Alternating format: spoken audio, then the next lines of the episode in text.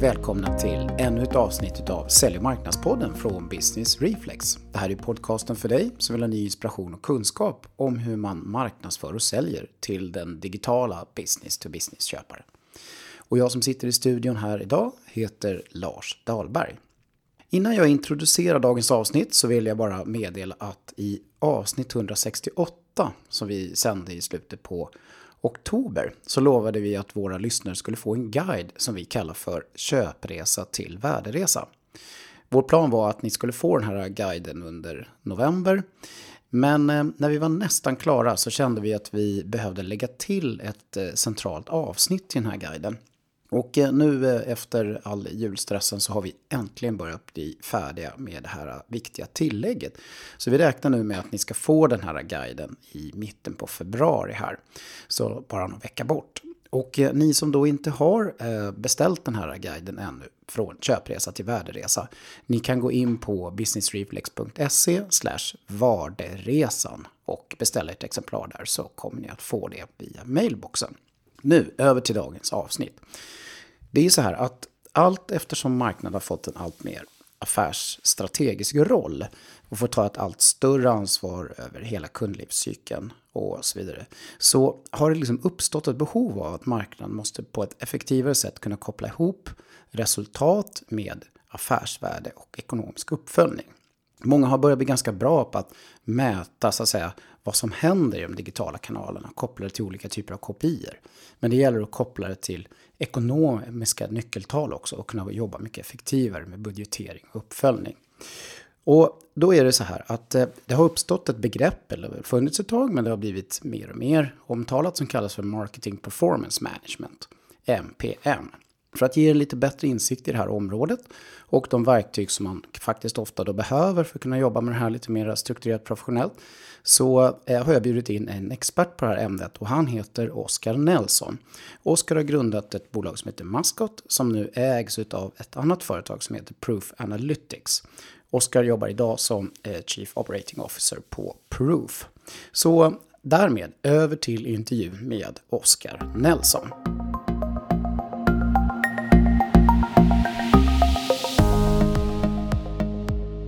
Ja, hej och välkommen till Sälj och marknadspodden. Oskar Nelson. Jättekul att ha dig med här, Oskar, i Sälj och marknadspodden.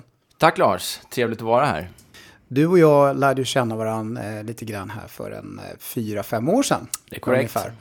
Och eh, jag kände att eh, det här avsnittet måste vi göra nu.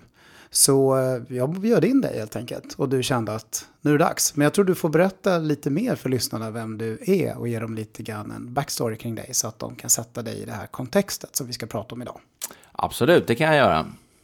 Eh, Oskar Nelson eh, har eh, jobbat i snart 20 år eh, med marketing på olika sätt. Eh, från ganska många olika perspektiv. Jag har spenderat eh, fem år som strategikonsult inom marketing jobbat med affärsutveckling i media, eh, product marketing på stora enterprisebolag inom telekom eh, och nu sista tio åren ungefär då inom marketing technology, mjukvara, mm. SaaS för marketing. Precis, för du har ju varit med och startat eh, bolaget Muskot, eller hur? Ja, Muscot Marketing Technology, en OEM-partner till Salesforce som vi har byggt. Kring det området vi ska prata om idag, marketing performance management. Precis. Du, eh, jag tänker mig så här att vi ger oss in på det här ämnet. För jag tror det är jättemånga som är sugna att förstå det här buzzwordet, marketing performance management. Så jag tänkte vi börjar med att beskriva vad är det egentligen marketing performance management handlar om och varför är det viktigt för ganska många att ta på allvar, skulle jag säga. Mm. Så du får börja vilken ände du vill, men, eh, men eh, vad är det det handlar om egentligen? Vi ska försöka sätta scenen lite kring konceptet. Marketing performance management handlar om att skapa överblick över marknadsplanen och framförallt om att ta kontroll över marknadsplaneringen. Och inte minst de finansiella delarna av marknadsplaneringen. Att säkerställa att man genom hela flödet från budgetering till eh, investeringsförslag, beslut och uppföljning eh, och rapportering av marknadsinvesteringar har full kontroll och eh, visibilitet så att man kan eh, ta rätt eh, beslut helt enkelt. Mm. Vi kommer ju prata om eh, ganska många olika trender som snurrar som, som innebär att man behöver ta det här på mer och mer allvar. Men, men vad är själva grund eh, eh, av värde man vill få ut av att liksom satsa på att jobba mer strukturerat med, med det här med marketing performance management skulle du säga?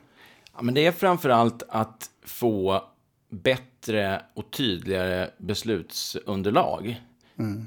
Det är svårt att ta rätt eh, beslut eh, inom marketing om man inte vet hur mycket pengar har vi att röra oss med? Hur har vi spenderat hittills i år? Eh, vilka resultat har det givit? Hur man ska balansera om investeringarna helt enkelt. Mm. Och generellt sett är ju marknad inom ett bolag. Om man tittar på ett bolag utifrån många olika funktioner. Kanske den delen av företaget där det har varit minst ordning och reda och struktur på den här typen av frågor, eller hur? Historiskt sett absolut, det håller jag med om. Och det är ett av de största problemen och, och, och det är därför kunder allt mer vänder sig mot eh, den här typen av lösningar för att, så att säga, skapa reda i den oordningen. Mm. Du, eh, eh, lite mer av historien bakom och kanske lite nuläget hur det ser ut hos, hos bolag när det gäller det här. Att jobba med det här på ett strukturerat sätt och kanske även ha verktyg för det i misspån och sådär. Eh, vad skulle du säga då? Ja, men då, som det ser ut eh, fortfarande idag efter att många bolag har blivit ganska sofistikerade under de senaste fem åren på att exekvera eh, marketing med olika former av digitala verktyg och också analysera sin marketing med digitala verktyg. I den situationen så är man fortfarande kvar i att planeringen rattas i spreadsheets vanligtvis. Den där gamla underbara verktyget Excel som kommer upp i alla tänkbara sammanhang. ja, absolut, och, och det ersätts väl i många bolag av andra former av eh, mm. cloudbaserade spreadsheets, men det är fortfarande en disconnect mellan mm. den typen av dokumentation av marknadsplanen och eh, den faktiska exekveringen som sker med gemensamma eh, SAS-plattformar och andra verktyg. Mm. Precis, så, så att egentligen var företag kommer ifrån är att man gör det här lite grann typ med papper och penna eller med, med inga speciella eh, anpassade verktyg utan med det är lite det man plockar ihop själv för att hålla reda på det här eh, både utifrån ett planeringsperspektiv och utifrån liksom ett ekonomiskt perspektiv och uppföljningsperspektiv och så. Så är det. Eh, Helt riktigt.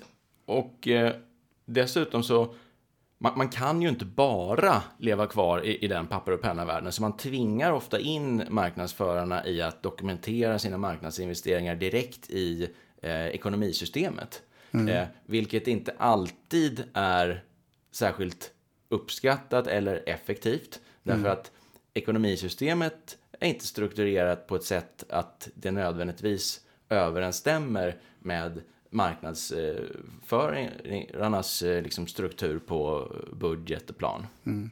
Men, men om jag pratar om det här, nu kommer vi in på det här med verktyg som ju uppenbarligen är någonting som man behöver inom det här, som, man, som det är inom alla andra områden också om man ska göra marketing performance management bra. Men, men det handlar väl ganska mycket om ett, ett synsätt också egentligen. En, en liksom, ja, förhållningssätt kanske lite grann eller ett sätt att tänka för att skapa struktur. Verkligen. Eh, mer så än om, om, tekniken skulle jag nästan vilja säga. Mm. Eh, det handlar ju om arbetsprocesser som spänner över flera organisatoriska funktioner. En, en, en fullt implementerad NPM-lösning berör inte bara marknadsavdelningen, utan det finns även sekundära stakeholders som har tydliga roller i workflows. Eh, det kan vara personer från ekonomiavdelningen som kan ha roller och uppgifter att godkänna marknadsinvesteringar till exempel. Eh, det finns eh, ofta användare eh, från sälj också. Så det, det, handlar om att se hur jobbar vi i, i, i vårt bolag? Vilka processer måste vi stödja? Och sen underlätta de processerna och effektivisera samarbetet genom att ha ett gemensamt verktyg. Mm om man skulle gå in lite grann på vilka det är som använder den här typen av eh, metoder, modeller och verktyg idag då? För det här är också någonting som helt klart eh, ökar. Och det är mycket därför det här avsnittet har kommit till också. För att vi ser att det kommer behöva användas av fler och fler framgent på ett mer och mer professionellt sätt. Men, men, men vilka är det idag som har liksom anammat det här och, och verkligen börjat jobba med det skulle du säga? Traditionellt så är det en, en storbolagsprodukt. Det är mm. riktigt stora företag i Enterprise-segmentet som har implementerat den här eh, typen av eh, teknik. Mm. Där har man under lång tid haft höga krav eh, på sig att eh, rapportera eh, ek ekonomisk information om sin marketing spend. Eh, och man har haft en naturligtvis en, en, växande svårighet att samarbeta effektivt när organisationen växer och man sitter med olika delar av ett marknadsteam som är utspritt geografiskt och så vidare. Mm. Där finns det ett tydligare behov av att samordna med ett sånt här verktyg. Men man ser absolut en trend nu att även medelstora bolag allt mer anammar den här typen av eh, teknik och eh, arbetssätt. Mm.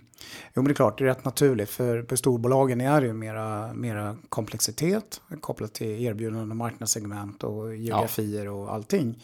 Och eh, det krävs oftast mycket mer, man har mycket mer ordning och reda förståelse i större bolag. Det är därför de har blivit stora, för man är bra på det. Man förstår att man måste ha det. Absolut. Än vad det är i ett mindre bolag. Relativt sett så, så blir det också ofta en aha-upplevelse att när man eh, som medarbetare i ett storbolag kan gå från sina tidigare arbetssätt till mm. att jobba i ett sånt här verktyg med sin marknadsplanering eh, så upplevs det som en lättnad. Att det går mycket smidigare och snabbare. Men ibland för, för, för mindre bolag där man inte haft eh, någon, någon, någon, tydlig kravställan på att följa vissa processer, då kan man till och med uppleva att arbetet blir Stökigare mer administrativt ja. med ett, ett sånt här verktyg. Mm. Du, eh, det händer ju så otroligt mycket inom marknad. Eh, marknad, ja. precis som alla andra, eh, är ju utsatta för den här digitaliseringstrenden och den här förändrade köpresan och, och allting. Men vad, vad, skulle du vilja säga kring det då, sådär lite initialt? Hur passar det här in kopplat till den här generella marknadsföringstrenden eller trenden kring den förändrade marknadsfunktionen om man säger, och det de gör? Jag tycker att i, framförallt så, så passar det in eh, i det avseendet att när man blir mer och mer sofistikerad på att exekvera digital marketing med olika verktyg mm. och följa upp i olika analysverktyg så blir det ett växande problem om planen eh, är separerad eh, från det. Mm. Har du en marknadsplan som sitter i ett eh, på en whiteboard eller i ett eh, spreadsheet eller en eh, powerpoint eller vad som helst eh, som inte är direkt kopplad till, till något av de andra verktygen som du använder för exekvering och uppföljning då blir det väldigt eh, svårt att eh, skapa en överblick och se hur allting eh, hänger ihop. Mm. Så det hänger ihop väldigt mycket med den här digital marketing-trenden. Ja, då går ju allting att mäta helt plötsligt. Därför marketing blir data, eller genererar data ja, på absolut. ett annat sätt än ja. det varit. Ja, men då har vi liksom den här analystrenden. Eh, och, och, fler och fler börjar förstå att man måste analysera, dra slutsatser av det och, och bli mycket smartare i hur man ska agera beroende på hur det går och sådär. Ja. Då uppstår det liksom någon form av glapp eller någon form av behov här där man måste kunna eh, managera det här. Verkligen, verkligen. Det räcker inte bara med att säga så här, ja nu tutar vi på digitalt och så analyserar vi det och så ser vi hur det går och försöker vi göra den där digitala marknadsföringen lite effektivare. Utan man måste även koppla ihop det med ekonomisk uppföljning och budgetering och planering och hela det. Ja, absolut. Man, ja. man ser ganska snabbt eh, att eh, analysresultat eh, begränsas om man inte har tillräckligt sofistikerad indata gällande just eh, marketing spend. Så att eh, kan, kan du höja eh, graden av detaljrikedom i information och, och, rapporter om hur du har eh, investerat i marketing historiskt mm. eh, så kan du få mycket, mycket bättre insikter om din nuvarande ROI och hur eh, investeringar ja. faktiskt driver resultat. Eh, så okay. den här synergin är väldigt tydlig och det är egentligen framförallt därför som Proof Analytics köpte Maskot eh, nyligen som vi pratade om lite Just det, tidigare. precis. För det, det har hänt här. Att eh, vi får eh, dra det lite grann här för lyssnarna. Att, att eh, Maskot har blivit förvärvade av Proof Analytics. Och vi hade ett avsnitt här för ett tag sedan. Eh, där vi eh, pratade väldigt mycket om mer sofistikerad analys och sånt som faktiskt ja. Proof Analytics jobbar med.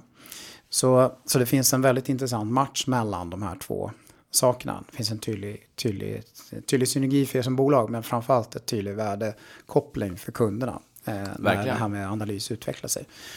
Och då, och då är det så här att nu, du pratar ju om det digitala, du pratar om det här med analys och sånt. Och det är ju sin tur drivet av de här stora trenderna, det som man pratar om mycket, eh, content marketing, inbound marketing eh, och jobba liksom med den, den typen av liksom marknadsföringsstrategier. Eh, för det är ju det som i sin tur sen genererar data. Mm. Eh, och eh, det, det, är ju hur man gör det som man behöver liksom förstå hur man ska göra smartare. Men sen är det ju en annan grej och det tycker jag då, och det är det här att, att marknad har ju blivit mycket, mycket mer eh, affärsdrivande. Verkligen. Eller det ställs krav på att marknad ska bli mycket mer tydligt affärsdrivande. Om man ska smälta ihop och sälja och marknad pratar man om så här. Eh, vad, vad, säger du det? Det är, det är också inte ett tydligt trend, eller hur? Som måste påverka det här det, ganska mycket. Att det man måste påverkar tänka det jättemycket. Eh, det är verkligen tydligt egentligen både i, i medelstora och stora bolag att det krävs eh, en tydligare plan eh, för hur en marknadsinvestering ska kunna generera ett affärsmässigt relevant och gärna mätbart resultat. Så det mm. finns allt högre på agendan, eh, både på högsta C-level och även längre ner i, i liksom, eh, marknadsorganisationen. det där måste man ha med sig genom hela planerings Eh, och eh, genomförande och rapporteringsfasen. Mm. Precis, för annars kan det ju lätt bli så att marknaden springer runt och säger bara jippi, vi kan visa på klicks och konverteringar och att vi skapar leads och att vi skapar trafik och vi skapar alla möjliga eh, likes och allt vad det nu är. Men, och sen ska man koppla det till något sorts affärsresultat. Men om man inte då får ihop det här med hur man planerar och vilka kostnader det genererar och sånt så blir det ju liksom lite så här flum ändå, eller hur? Va? Ver verkligen. Och eh, tålamodet för den mm. typen av flum eh, är eh, ganska litet i, i ledningsgrupper eh, idag. Mm. Eh, och, och, det har blivit allt mindre. Så jag tror inte att det är någon slump att marknadschefen, CMO-rollen, mm. det är den roll i ledningsgruppen som har kortast eh, livslängd. Det är den chef som löper störst risk att bli utbytt. Mm. Och, och, det är just för att kraven har ökat dramatiskt på att visa i ekonomiska termer hur bidrar marknadsföringen till bolagets eh, tillväxt. Eh. Mm. Jag lyssnade helt nyligen här på, på en podcast som pratar om de här stora marknadsföringstrenderna för 2020. Eh, och eh, där var man väldigt mycket inne på, eh, rätt amerikansk influerat i och för sig, men, men just det här att, eh, att marknad har hamnat i ett läge där det förväntas att man gör en massa saker och kan påvisa någon form av grundläggande resultat. Så att marknaden bara springer runt och bara gör en massa grejer. Men det har tappat bort liksom eh, ett tydligt affärssyfte. Mm. Och, och marknad mår inte bra för man bara springer runt och gör en massa grejer för att förväntas att man ska göra en massa grejer och visa på, på vissa typer av resultat. Eh, men kan man komma in mera med det här tänker jag, då, då blir det lättare kanske att argumentera mycket hårdare utifrån marknadsperspektiv, vilket fokus man ska ha. För man ska ha fokus på det som faktiskt genererar värde eller vinst för bolaget, pengar för bolaget, mm. kopplat till kostnader såklart. Verkligen, eh, det är helt klart eh, så. Och man kan, ofta finns det ju en en, en förväntan hos, hos företaget. Vad vill vi uppnå med att investera i de pengar eh, och den tid och den kraft som det tar att implementera ett sånt här verktyg? Och, och då handlar det ofta om att man dels vill höja effektiviteten i det interna planeringsarbetet. Att man jobbar effektivare tillsammans. Mm. Men också såklart att man vill skapa insikter för att höja effekten utav marknadsinvesteringarna. Och totalt sett, när man lyckas med det här och kan visa det för den övriga ledningsgruppen, då höjer man mandatet för marknadsfunktionen i hela företaget. Och det är ju oerhört viktigt och högt på agendan inom eh, marketing ja. leadership i alla stora bolag. För det är, som du touchar in på här nu, så är det ju det en annan trend. Att, att marknad blir ju generellt sett en större del av investeringen i moderna företag. Ja. Marknad blir viktigare. Viktigare att man är duktig på det utifrån både perspektivet generera nya affärer, förmedla sina, sitt varumärke som är ännu viktigare än vad någonsin har varit.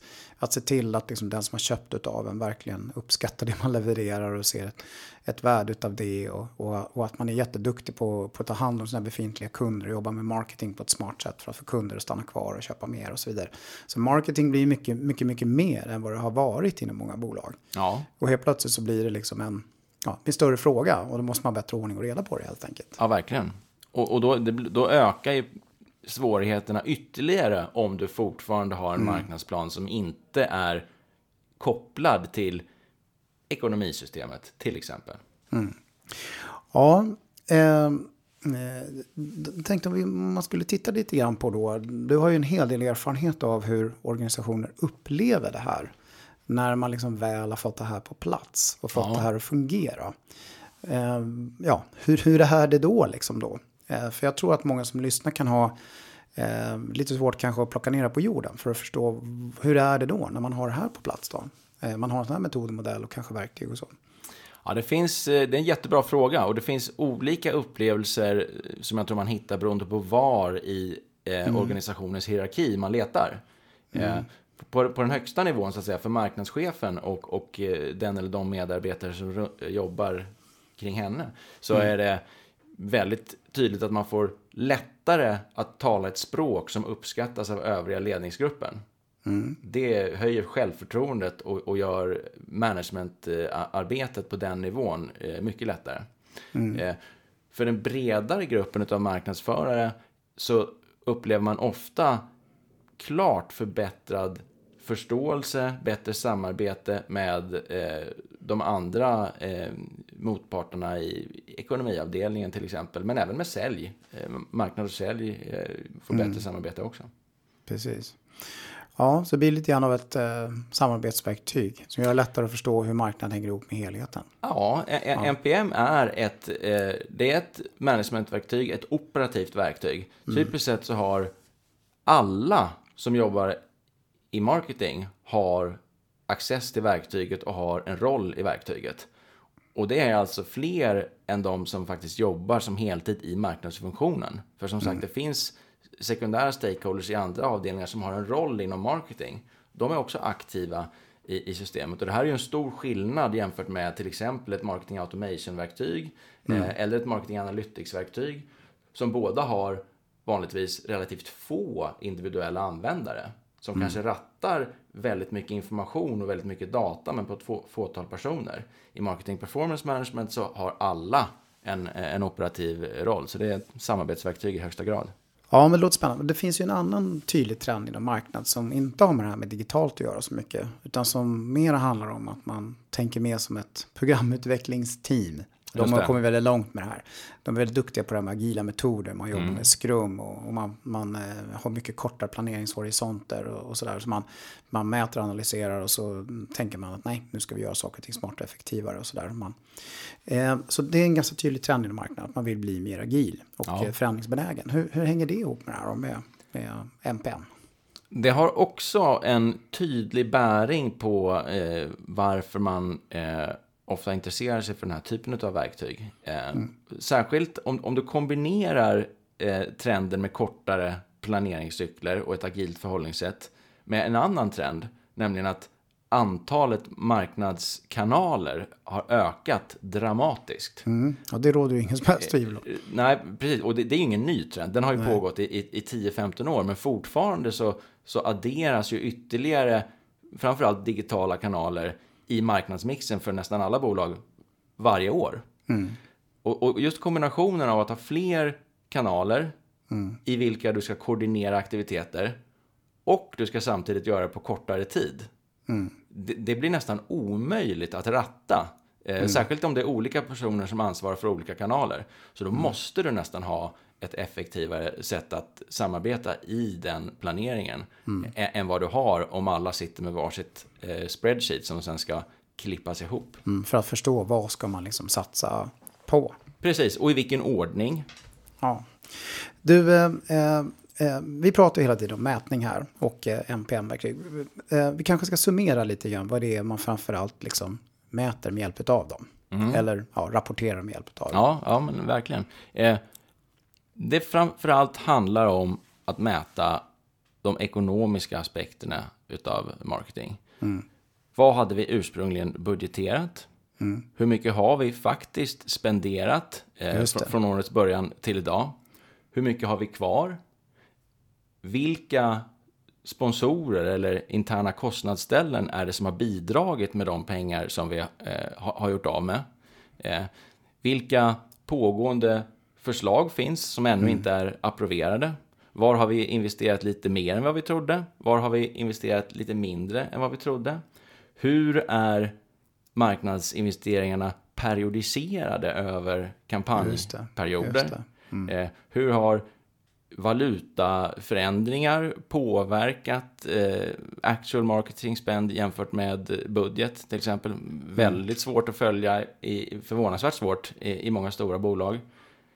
En annan jättesvår nöt för många att knäcka, det är om man jobbar med kanalpartners. Just det. Eh, återförsäljare. Vilket många gör, ja. Just det. Må- Jättemånga i, inom liksom retail och consumer products. Eh, finns det massor av gemensamma kampanjer där du som varumärke bidrar med pengar för en återförsäljares marknadskampanj. Eller där du får pengar utav en partner eh, som stöd för din egen kampanj. Att hålla koll på var har vi gjort av med den typen av pengar? Och eh, rapportera det då till en extern stakeholder som gärna vill ha någon slags insikt. Jättesvårt eh, att ratta. Ja, bra. Jag tror, jag tror lyssnarna börjar få lite mer koll på vad det handlar om, lite mer konkret nu. Men du, om man ska gå in på det här med, med NPM lite grann då, lite djupare. Jag tänkte jag ska ta några frågor till dig här som jag tror man kan fundera över lite. Det är ju, hur implementerar man den här typen av ja, metoder, modell och verktyg? Eh, egentligen, om man ska säga någonting om det.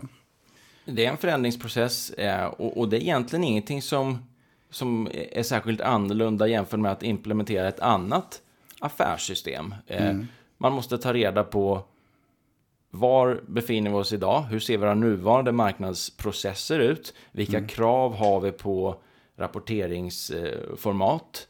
Eh, var har vi gap eh, i, idag i processen? Vad, vad är det vi vill eh, förbättra? Och sedan rangordna eh, och, och prioritera de sakerna. Och egentligen, i, det, i vårt verktyg handlar det om att bygga upp en, en datahierarki som återspeglar marknadsplanen strukturmässigt. Så att eh, det är, ofta är det ett workshopförfarande. Att vi tittar på hur ser marknadsplanen ut idag? Så som den är dokumenterad, oavsett om den sitter i PowerPoint eller i, i spreadsheets eller på en whiteboard.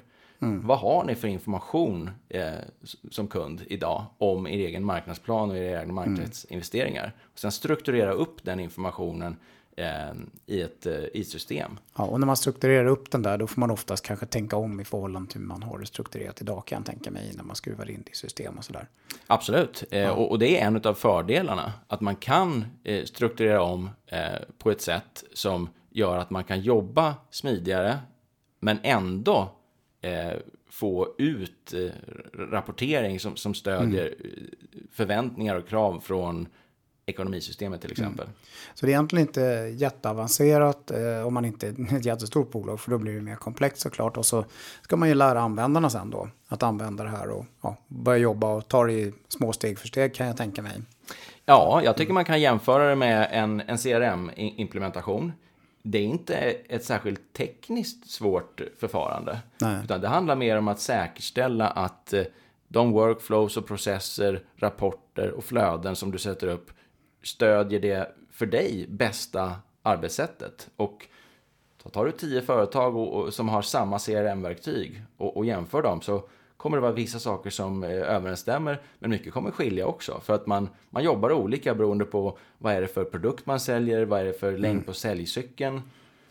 Vad skulle du säga är utmaningarna med att få det att fungera då? För det är det ju alltid när man ska införa nya sätt att jobba och nya system. Vad, vad är fallgroparna? Även där så ser jag att fallgroparna är ungefär de samma som för alla större systemimplementationer. Om man gapar efter för mycket för snabbt så kan man få, få hicka. Så att, att, att försöka rita upp en på förhand definierad stort scope som täcker ax till limpa inom marketing och all eh, data du kan hantera. Eh, det kommer bli jobbigt och det kommer ta lång tid och du kommer upptäcka att du hade glömt att tänka på, på vissa eh, beroenden. Mm. Så det är bättre att prioritera och börja med det viktigaste, ett mindre scope. Och hellre rulla ut eh, begränsad funktionalitet till hela organisationen och sen addera steg för steg än att rulla ut en fullskalig lösning till ett litet team som sen ska rullas ut till övriga organisationer. Mm. För att det kan finnas skillnader i hur man jobbar inom två affärsenheter eller två länder som eh, faktiskt kan vara svåra att veta om på förhand. Mm, ja, men jag har ju mycket erfarenhet av att eh, vara med och införa affärssystem till exempel och CRM-system. Ja. Eh, numera marketing automation-systemen. Oftast vi själva som jobbar med dem framförallt. Men, men CRM-system nu har det blivit lite så att de flesta säljorganisationer har ju vana med att jobba CRM-system. Så byter mm. man system eller jobbar med annat system så är det inte så här jättestor grej för dem. Men här på marketing, att kanske då gå från att jobba med inget strukturerat system alls, så ska det bli som första gången de ska börja jobba mycket mer med ett strukturerat system inom det här området. Att det, det är också ett ganska stort steg, för det är inte så att man har jobbat så mycket med den här typen av system och processer och modeller tidigare kanske. Så att det blir lite så här. In, inte alltid, men allt oftare så ser ju vi det. Vi, vi, vårt verktyg är ju byggt som en OEM-lösning på Salesforce. Mm. Och, och, vi har ju sett under de sex år som har gått från det att vi startade bolaget mm. att det nu är allt vanligare att man inom marketing har en, en systemvana inom Salesforce specifikt. Och det är jag mm. helt säker på gäller för andra plattformar också om, om man jobbar med teknik från andra eh, mm. tillverkare. Man har på marketing en annan Ja, man har mera systembana. Ja. Det har man. Och Kanske man inte just ofta... den här typen av system, men man har en bana av andra typer av system. Ja, exakt. Ja. Det finns kopplingar redan ja, i förväg mellan CRM och marketing automation till exempel, olika marketing analytics-verktyg. Jo, ja, det har du ju rätt i. Att marknaden har ju gått att bli mycket mer van att jobba med system. Än, och det är en otrolig skillnad jämfört med ett antal år sedan. Men du, vad, om man pratar lite effekter och sådana här saker. Vad kan man förvänta sig då om man, om man drar igång det här och får det här att fungera? Eh, vad, vad, vad blir oftast resultatet om man lyckas införa på ett vettigt sätt? Man sparar väldigt mycket tid just i rapporteringen. Och, det handlar inte bara om tid i termer av timmar. Nej. Vi har mätt över vår kundbas att ofta kan man spara runt 30 procent av den rena admin-tiden mm. för marknadsavdelningen. Och det blir snabbt väldigt mycket pengar. Men framförallt så sparar du även kalendertid om du kan med en knapptryckning rendera information om din marketing spend istället för att jobba en månad med att framställa den med en manuell rapporteringsprocess, då kan du mycket snabbare gå vidare till din analys, eh, marketing mix modeling eller annan analys mm. till exempel. Och då kan du snabbare få insikter för hur du ska styra om din marknadsföring framåt för bättre resultat. Mm. Och jag kan ju tänka mig också att marknaden oftare och oftare får den här frågan. Vad är din marketing-spänn? Vad är din spänn jämfört med vad det var kanske förr? Ja, ja. Den, den, kommer oftare, så man måste liksom trycka på knappen oftare för att få fram den. Precis, ja. och, och, och, nu kan du svara direkt istället för att be att få återkomma två veckor senare. Eh, och då är två veckor ändå kort tror jag. Mm. Du, eh, så här lite på sluttampen i den här podden så brukar vi ha tradition att eh, man får skicka med lite, lite så tips så om man är lite nyfiken på det här, om man skulle kanske vilja göra det här eller så vidare. Vad, vad ska man göra då? Eh, Oskars tre, tre tips. Känner du dig redo Oskar för att leverera tre de tre tips. tipsen? Ja, jag, jag, får välja noggrant. Jag, Håll i er nu, nu jag har fler. men, men om vi säger de tre viktigaste, då tycker jag att högt, högt på listan, sätt upp en arbetsgrupp som inte bara består av representanter från marketing. Se till att du har stakeholders från finans, från sälj, eh, mm. också representerade i arbetsgruppen. För det kommer behövas eh, förr eller senare och då är det bättre att ha dem med mm. förr. Så ser det inte som ett marketingprojekt, ser det som ett eh, finans, ja. eh, marketing och säljprojekt. Exakt, och det här tycker jag det mm. kopplar tillbaka till den trenden som du nämnde mm. förut, att, att marketing växer som funktion över eh, organisationsgränserna och, och mm. får en bäring på, på många andra verksamheter. Ja, det var ett tips. Ska du våga på tips två? Oskar? Ja, det tycker jag eh, vi, vi, måste våga. Eh, som alla större projekt så ofta har man som, som kund redan en, en trusted partner, en systemintegratör eller en konsult som, som jobbar med integrationer mellan olika verktyg till exempel. Mm. Och det är toppen eh, att eh, involvera sådana resurser i ett sånt här projekt. Förr eller senare kommer du vilja integrera ditt eh, NPM-verktyg med ditt ERP-system till exempel. Mm. Finns det konsulter som känner din ERP-miljö så underlättas det mycket. Men se ändå till att systemleverantören också är operativt involverade i, i, så att säga, i projektgruppen. Mm. För framgång i den här typen av system, liksom nästan för alla andra system, bygger på en kombination utav teknik, människor och processer. Mm. Mm. Ja, eh, hur är det med integrationen mot CRM och marketing automation och analysverktyg och sådär? Behöver man tänka på det också specifikt? Eller? Ja. Affärssystem är rätt uppenbart, eller ERP? Affärssystemet är det mest uppenbara som kommer först. Eh, mm. Men för att få full nytta av det så behöver du ju koppla den här mm. högre. Insikten om din marketing spend till exempelvis analysverktygen för att kunna omsätta det i, mm. i resultat i form av insikter om hur ska vi mm. ändra oss eh, i, i nästa planeringscykel. Eh, och, eh, så, så, så, det är viktigt. Men jag tror man, man måste tänka på att inte integrera tekniskt för snabbt. För att du omorganiserar det rätt ofta som, som stort bolag. Mm. Och om du ändrar på dina processer och så har du redan gjort massa systemintegrationer då kommer det bli följdeffekter och mm. Eh, då, då, kan, då, måste man konfigurera om. Så att det, det är fördelaktigt att säkerställa att den operativa planeringsprocessen verkligen sitter först innan man börjar eh, gå mm. för långt i att eh, in, integrera för mot. Integrationen blir lite mer grädden på moset. Man behöver inte för att det ska kunna funka. Ja, du, du behöver inte för att planera. Eh, de, de kopplar du på eh, i, i, steg två när planeringen redan sitter för att få eh, mesta möjliga effekt av den. Det låter rätt trevligt. Det brukar oftast vara tvärtom. Man inbillar sig kanske det. Ja, eh, det var två tips. Så ska vi se om man kan klämma ur sig ett tredje här möjligtvis. Här. Ja, men jag, jag, jag tror de, de kanske går, går över varandra lite grann, men eh, och, och, det är nästan en självklarhet om man pratar med företag som implementerar system idag. Men mm. att ha även en agil process i eh, implementationen, precis som du har det ofta i din marknadsplanering. Mm. Så att eh, implementera i steg. Mm. Eh, hellre lite funktionalitet till många användare som man sen bygger på än att eh, försöka spesa hela eh, setupen teoretiskt och sen börja jobba. Ja, ja det är bra. Du, eh, Oskar, jag ska tacka dig så jättemycket för att du tog dig tid eh, att komma till vår studio här i Gamla stan och berätta om eh, detta fantastiska ämne. Så eh, jag skulle vilja tacka dig. Tack själv Lars. Eh, och sen så självklart tackar vi alla lyssnare som vanligt och skickar med er vår eh, gamla slogan. Vad ni än gör där ute så ska ni se till att vara relevanta. Tack och hej. Tack.